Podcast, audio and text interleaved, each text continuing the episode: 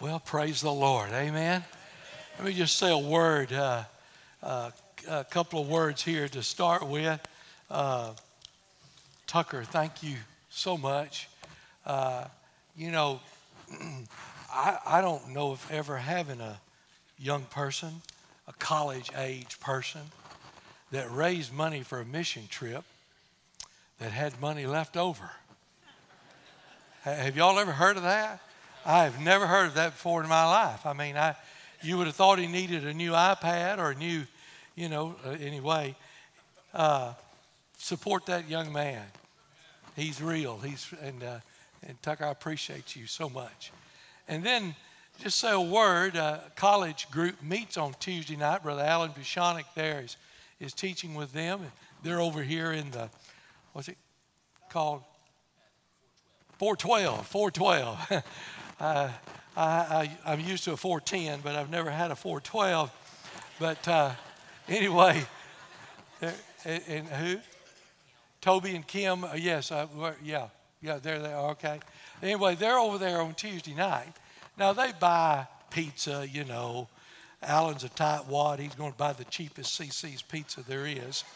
But uh, uh, but if one of you would like to say, hey, I'll cook for the college one night on Tuesday night, they'd be more than happy to accept that. You know, they'd be thrilled to accept that. Uh, so get with Brother Allen or Toby or Kim or one of those or Brother Aaron and take care of that. I appreciate that. Uh, is, is that confirmed, Brother Case? Did that happen on the trailer? All right. Has anybody announced that?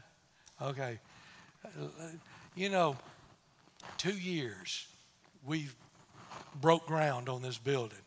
I mean, it has been one satanic problem after the other. Our guys have done a marvelous job. I'm talking marvelous. And last night, someone stole uh, Mike Taylor's equipment trailer, had about $20,000 worth of equipment in it. We'll get the license number. I want everybody in here to be a detective for about two weeks. And when them sucker gets out on the road, and that, I want you to blow every tire they got out. We'll put new tires on it. you shut that thing down, we'll put new tires on it, and we're going to find out who did that. Amen. Uh, oh, it's found? Everything was out of it. Got the trailer, but the, okay. All right, everybody hit the pawn shops then. Don't carry your gun in the pawn shop, though, all right? Thank you, Ms. Barbara. Thank you. I appreciate uh, our men. Our, our men have used their equipment, they've used time. We've had thousands, even in the hundreds of thousands of dollars given through time and equipment and all to make that building possible. And on March the 15th, oh, you do not want to miss that day. It's going to be Move That Bus Day. I don't know if you've ever seen that show or not, but we're going to have a big painting out there and there's going to be a big bus. And when the crowd gets loud enough, move that bus, move, we're going to move that bus and everybody's going to go in. It's going to be a marvelous, marvelous day. You do not want to miss it. Would you turn, if you would, to Matthew chapter 19? As we continue on through the book of Matthew, we looked at chapter 18 Wednesday night. You say, Well, preacher, I, I don't come on Wednesday night. Well, then you missed Matthew 18. You need to come on Wednesday night uh, and Sunday night and Sunday morning too. Uh, Hebrews is a tremendous, those warning. You need to be here tonight at 6 o'clock. Matthew chapter 19, beginning in verse 16, as we think this morning, don't miss Jesus. Don't miss Jesus. Beginning in verse 16 of Matthew 19, would you stand, please? In honor of God's holy, inspired, inerrant, all sufficient word. And behold, one came and said unto him, Good master, what good things shall I do that I may have eternal life? And he said unto him, Why callest thou me good? There's none good but one, that is, God. But if thou wilt enter into life, keep the commandments. And he said unto him, Which? And Jesus said, Thou shalt do no murder. Thou shalt not commit adultery, thou shalt not steal, thou shalt not bear false witness, honor thy father and thy mother, and thou shalt love thy neighbor as thyself. The young man saith unto him, All these things I've kept from my youth up. What lack I yet? Jesus said unto him, If thou wilt be perfect, go and sell that thou hast. Give to the poor. Thou shalt have treasure in heaven. Come and follow me. But when the young man heard that saying, he went away sorrowful, for he had great possessions. Father, would you speak this morning as only you can through the power of your Holy Spirit? We're weak, we're weary, we're frustrated. But, oh God, through the power of your Spirit, I ask you to bellow out the proclamation that you desire this congregation to hear today that Jesus be glorified, that not a soul in this place would miss Jesus today. Father, make it clear to us, simple, understandingly. We love you and praise you. Thank you for what we're going to do. In Jesus' name, amen. A very sincere, religious young man came to Jesus to inquire about the means of living forever. Now, who doesn't want to live forever? in my 49 years, I counted up, there's been one guy that I talked to in my 49 years of ministry that was looking forward to going to hell. There was one guy. I mean, he was just that wicked. Uh, he was looking forward to going to hell. That's only one. Everybody else is looking forward to eternal life with the Lord Jesus Christ in heaven. What we need to do is make sure that we don't miss Jesus. Because the only way you're going to have eternal life is to come by way of the cross. The cross is the final word, and it's through Jesus Christ. Matthew, Mark, and Luke all three mention this incident. You put them together. Matthew talks about the, the guy was young. Luke 18 18 says the man was a ruler. In Mark chapter 10, it describes the enthusiasm of him. There came one running and kneeled to him. Uh, and, and uh, uh, we put all of that together, and we find that these young pers- this young person here was interested in spiritual things. Most of us adults, if we're not careful, we write young people off. We think they're all liberal, left wing nuts. And maybe 90% of them are. I'm not sure. But I'm seeing some here that love the Lord.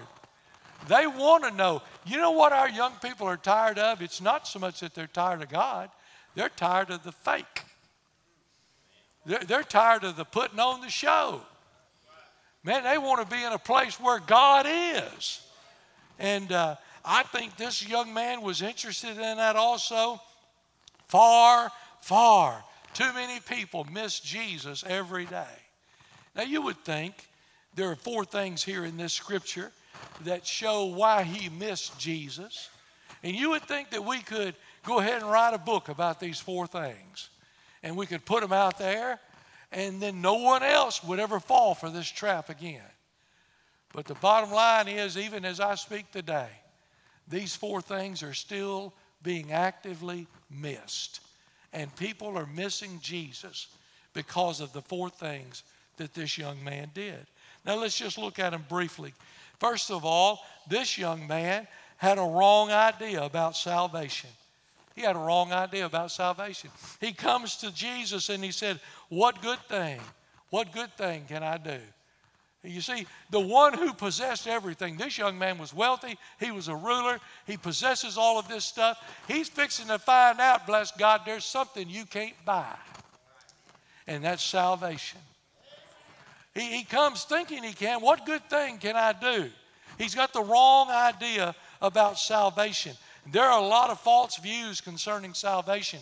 There are many people today in this world we're living in that teach you you've got to work your way to heaven. You've got to do good works in order to be saved.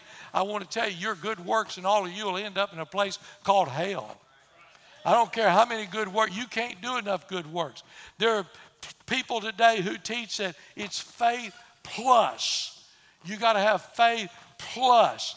Anytime you put plus, you just became a heretic. I'm telling you, salvation is through the blood of Jesus Christ. It's by faith alone and nothing else. But there's a lot of people, there's a lot of people talking about birthright. I've got a birthright. I'm a Jew, so I know I'm saved. I'm an American, I know I'm saved. That's hogwash. Then there's some that talk about denomination. There are denominations that say if you're not part of that denomination, you can't go to heaven. Hmm. Well, they're all wrong. Folks, we need to remember that salvation is not about something to do, it's about something that's already been done. You can't do it, it's already been done. Jesus has already bought and paid for it. It's not what I can do for Christ, it's what Christ has done for me. And there's only one way of salvation. I don't care what your grandmother told you about your denomination. I don't care what the television evangelist said. I'm telling you, Acts says they brought him out and said, Sir, what must I do to be saved? And they said, Believe on the Lord Jesus Christ, and thou shalt be saved.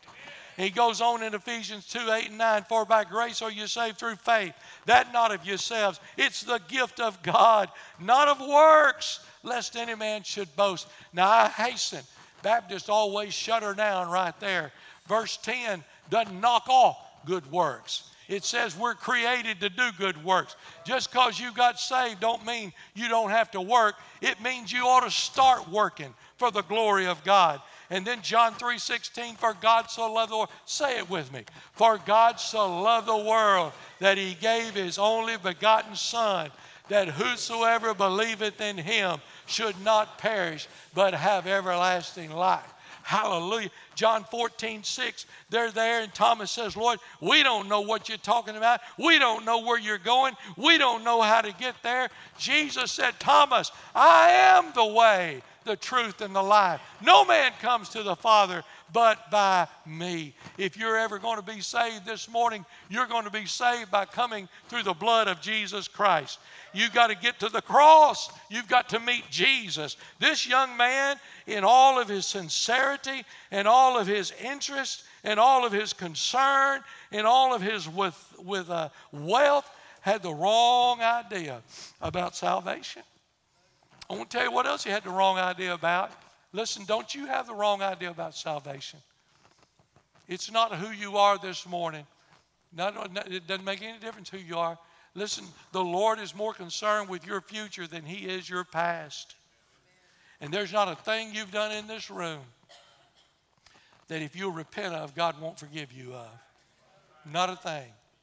Not a thing. Well, He also had some wrong ideas about the Lord Jesus Christ, the Savior. He called him good master. Now, what does that mean? Well, in his lingo, that meant he was a great teacher. Well, so what? There's a lot of great teachers. We've got a lot of great teachers in this church here. Tremendous teachers. Fantastic teachers, but they ain't God. See, he's saying he's a good teacher. No, he's God. He's God. Any other view concerning Jesus, but that he is 100% God and 100% man, will never bring you to a place of salvation. John 1 1 says, In the beginning was the Word, and the Word was with God, and the Word was God.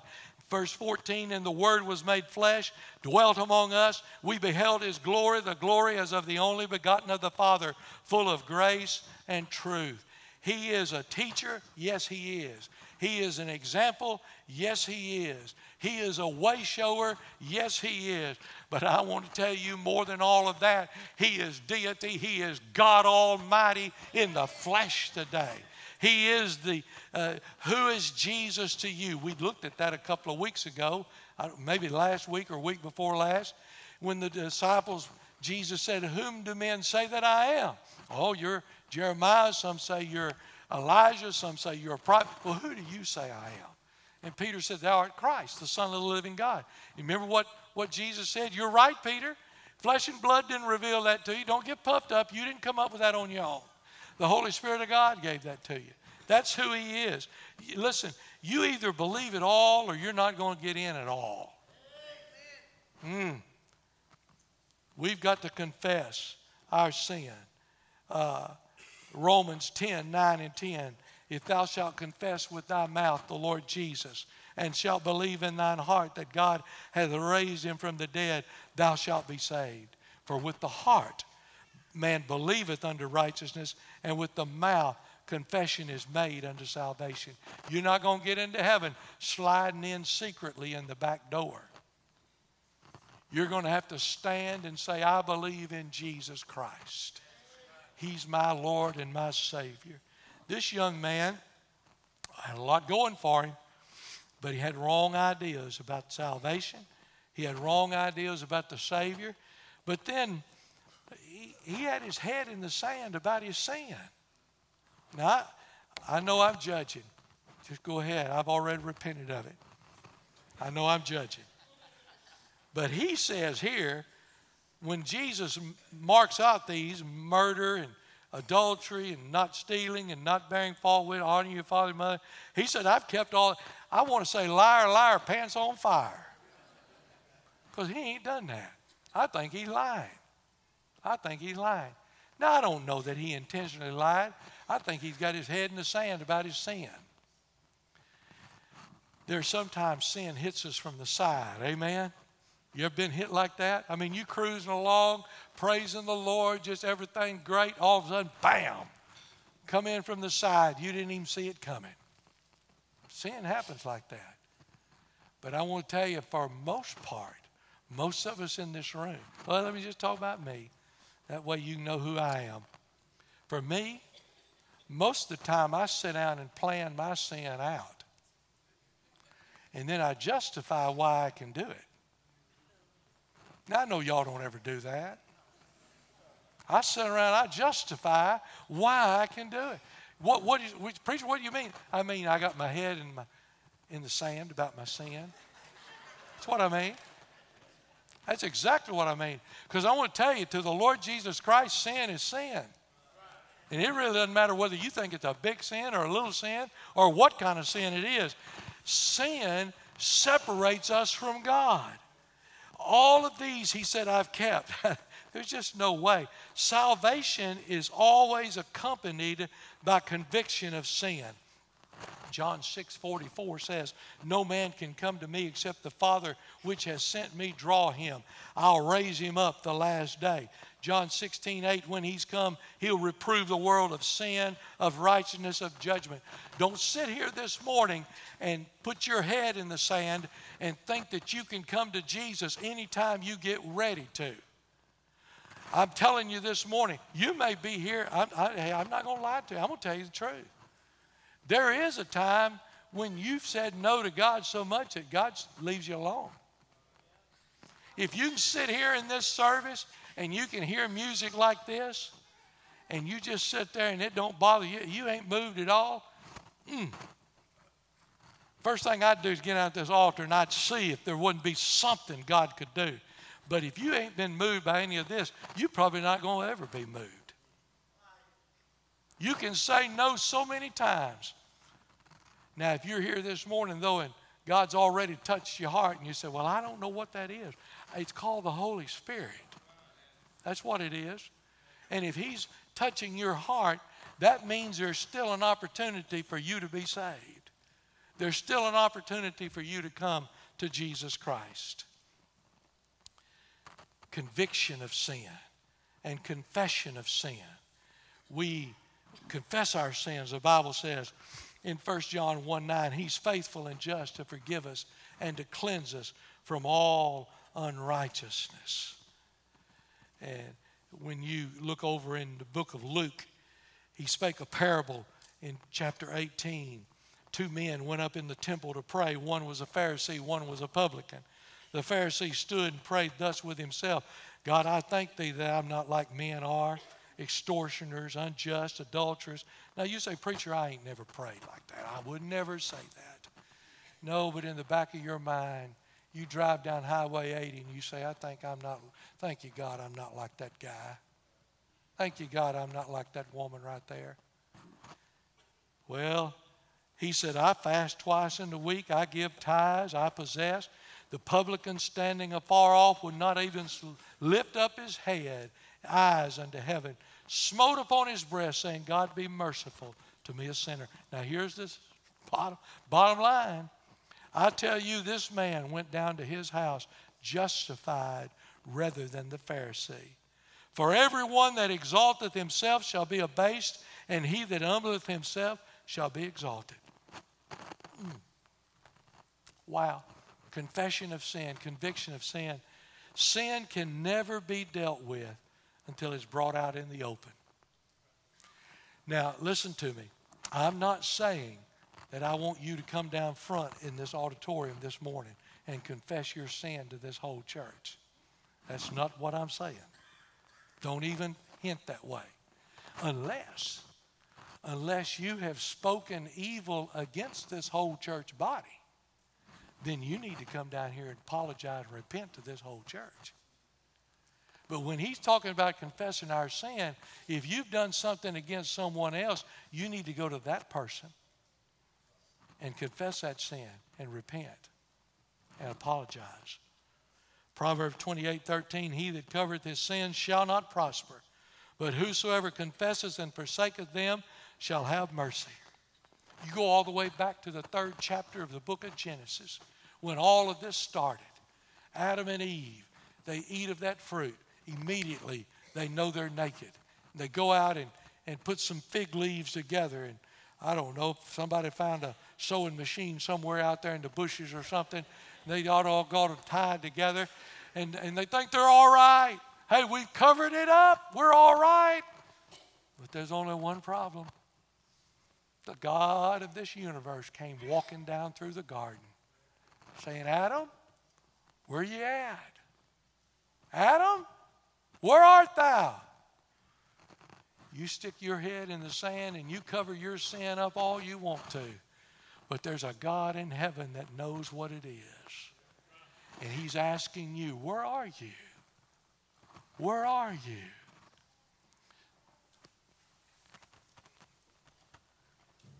I believe with all my heart. I prayed diligently. God, make this a church where folk come to this altar and pray. God, please make it a church. It warms the aisles up, it, it makes it a living church. You know why I believe people don't want to come to this altar and pray? Because you've got unconfessed sin that you don't want to deal with. And you knew if you came down here to get before God, He's going to make you deal with it. I'll move on.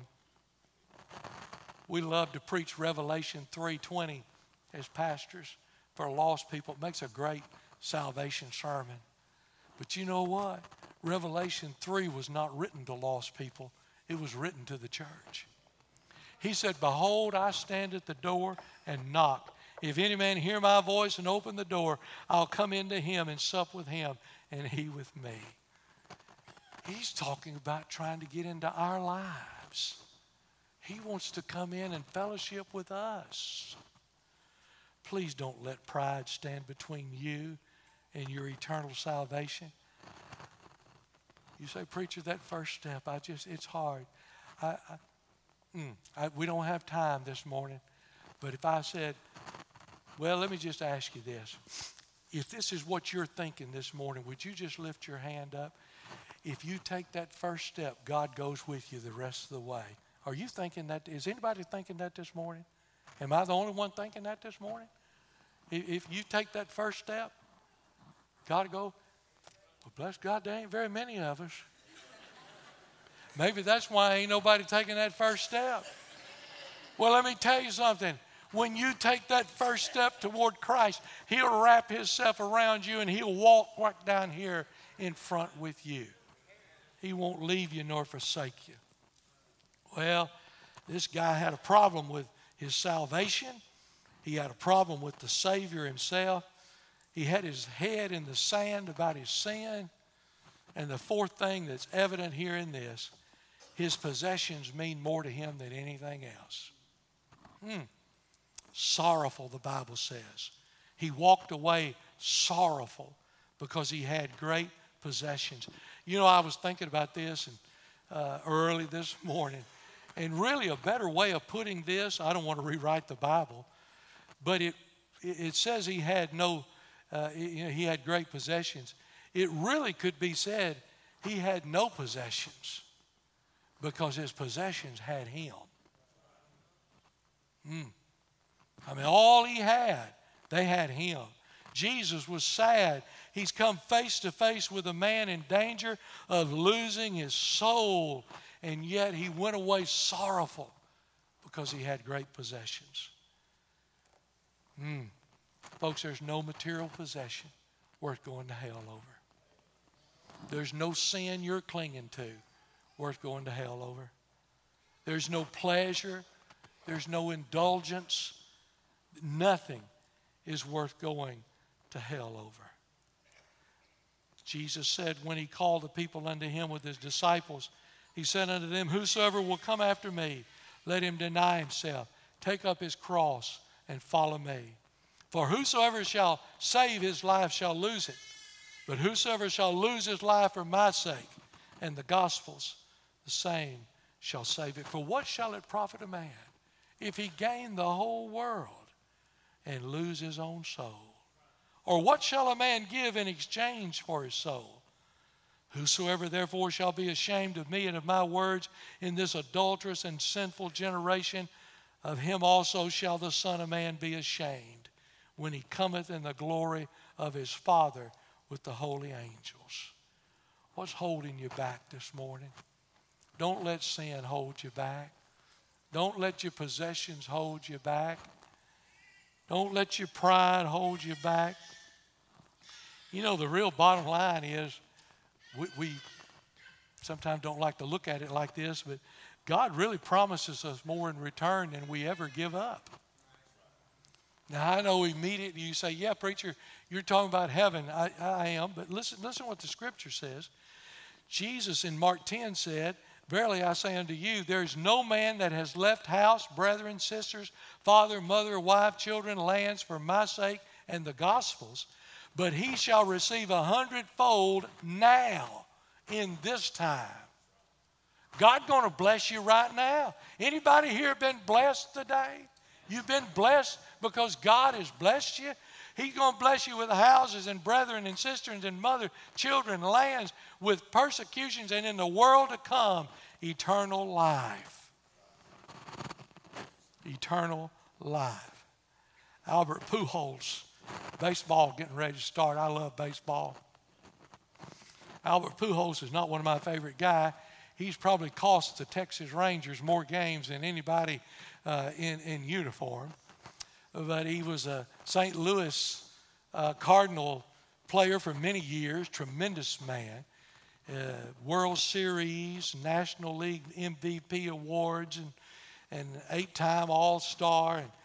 But but uh, and then he went to Los Angeles and, and playing for them, the Angels. But uh, more important than that, him and his wife are sold out, dedicated disciples of Christ.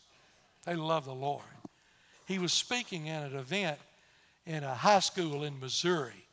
And this is what he told the audience men and young men, boys. He said, As a Christian, I'm called to live a holy life. My standard for living is set by God, not by the world. I'm responsible for growing and sharing the gospel. Mm. And he read Philippians 2 3, let nothing be done through strife or vainglory, but in lowliness of mind. Let each esteem other better than themselves. And he told the crowd, he said, One way for me to say satisfied in Jesus is for me to stay humble. And staying humble is getting on my knees. And he added this it would be easy to go out and do whatever I want, but those things only satisfy the flesh for a moment. Jesus satisfies my soul forever. Oh, we need men playing baseball that believe that. And not only believe it, he acts it out also. There's a beautiful city of Venice, Italy, high up on a hill. There's an old man that lives up there on a house, in a house, and they call him a genius. They say the old man's a genius. Two of the younger guys in the village decided they'd see if they couldn't fool him. wanted to fool the old man. So they captured a, a young bird and held it in his hand, and they went up to see the old man, and they said, Listen, uh, I got this bird in my hand, and uh, you're the, supposed to be the genius. Is the bird dead or is the bird alive? The old man looked at him, never beat a, never missed a beat, said, Son, if I say that the bird is alive, you're going to crush him in your hand and kill him. If I say the bird is dead, you're going to open your hand and he's going to fly away. So you see, son, in your hands hold the power of life and death. I want to tell you this morning don't blame it on your family, don't blame it on a church. In your hands, the Lord has given you freedom, the power to overcome death and evil, if you'll accept it. What are you going to do with it? What are you going to do with it? Father, I ask you this morning, speak to our hearts. Lord, we don't want anybody to leave this room today missing you. I pray that God will will slow down. We'll listen for you. You'll speak to each one of us. We'll come to the point in our life where it doesn't matter what anybody thinks, doesn't matter what anybody says. All we want to do is please Jesus. There are souls in this place today, Lord. You know who they are, who are lost. And oh God, I'm asking you today to reach down and save them before it's eternally too late. Lord, there are others here that just need to come and kneel at this altar and say, Lord, I need to do business with you. I want you to speak to my heart, Lord Jesus, and have your way in my heart and life. Lord, would you let that happen today? There are others in this room that may need a church home. Lord, if you're speaking to them, I pray they'll come forward today. I pray today, Lord, you'll just have your way in every one of our lives. In Jesus' name we pray. Amen.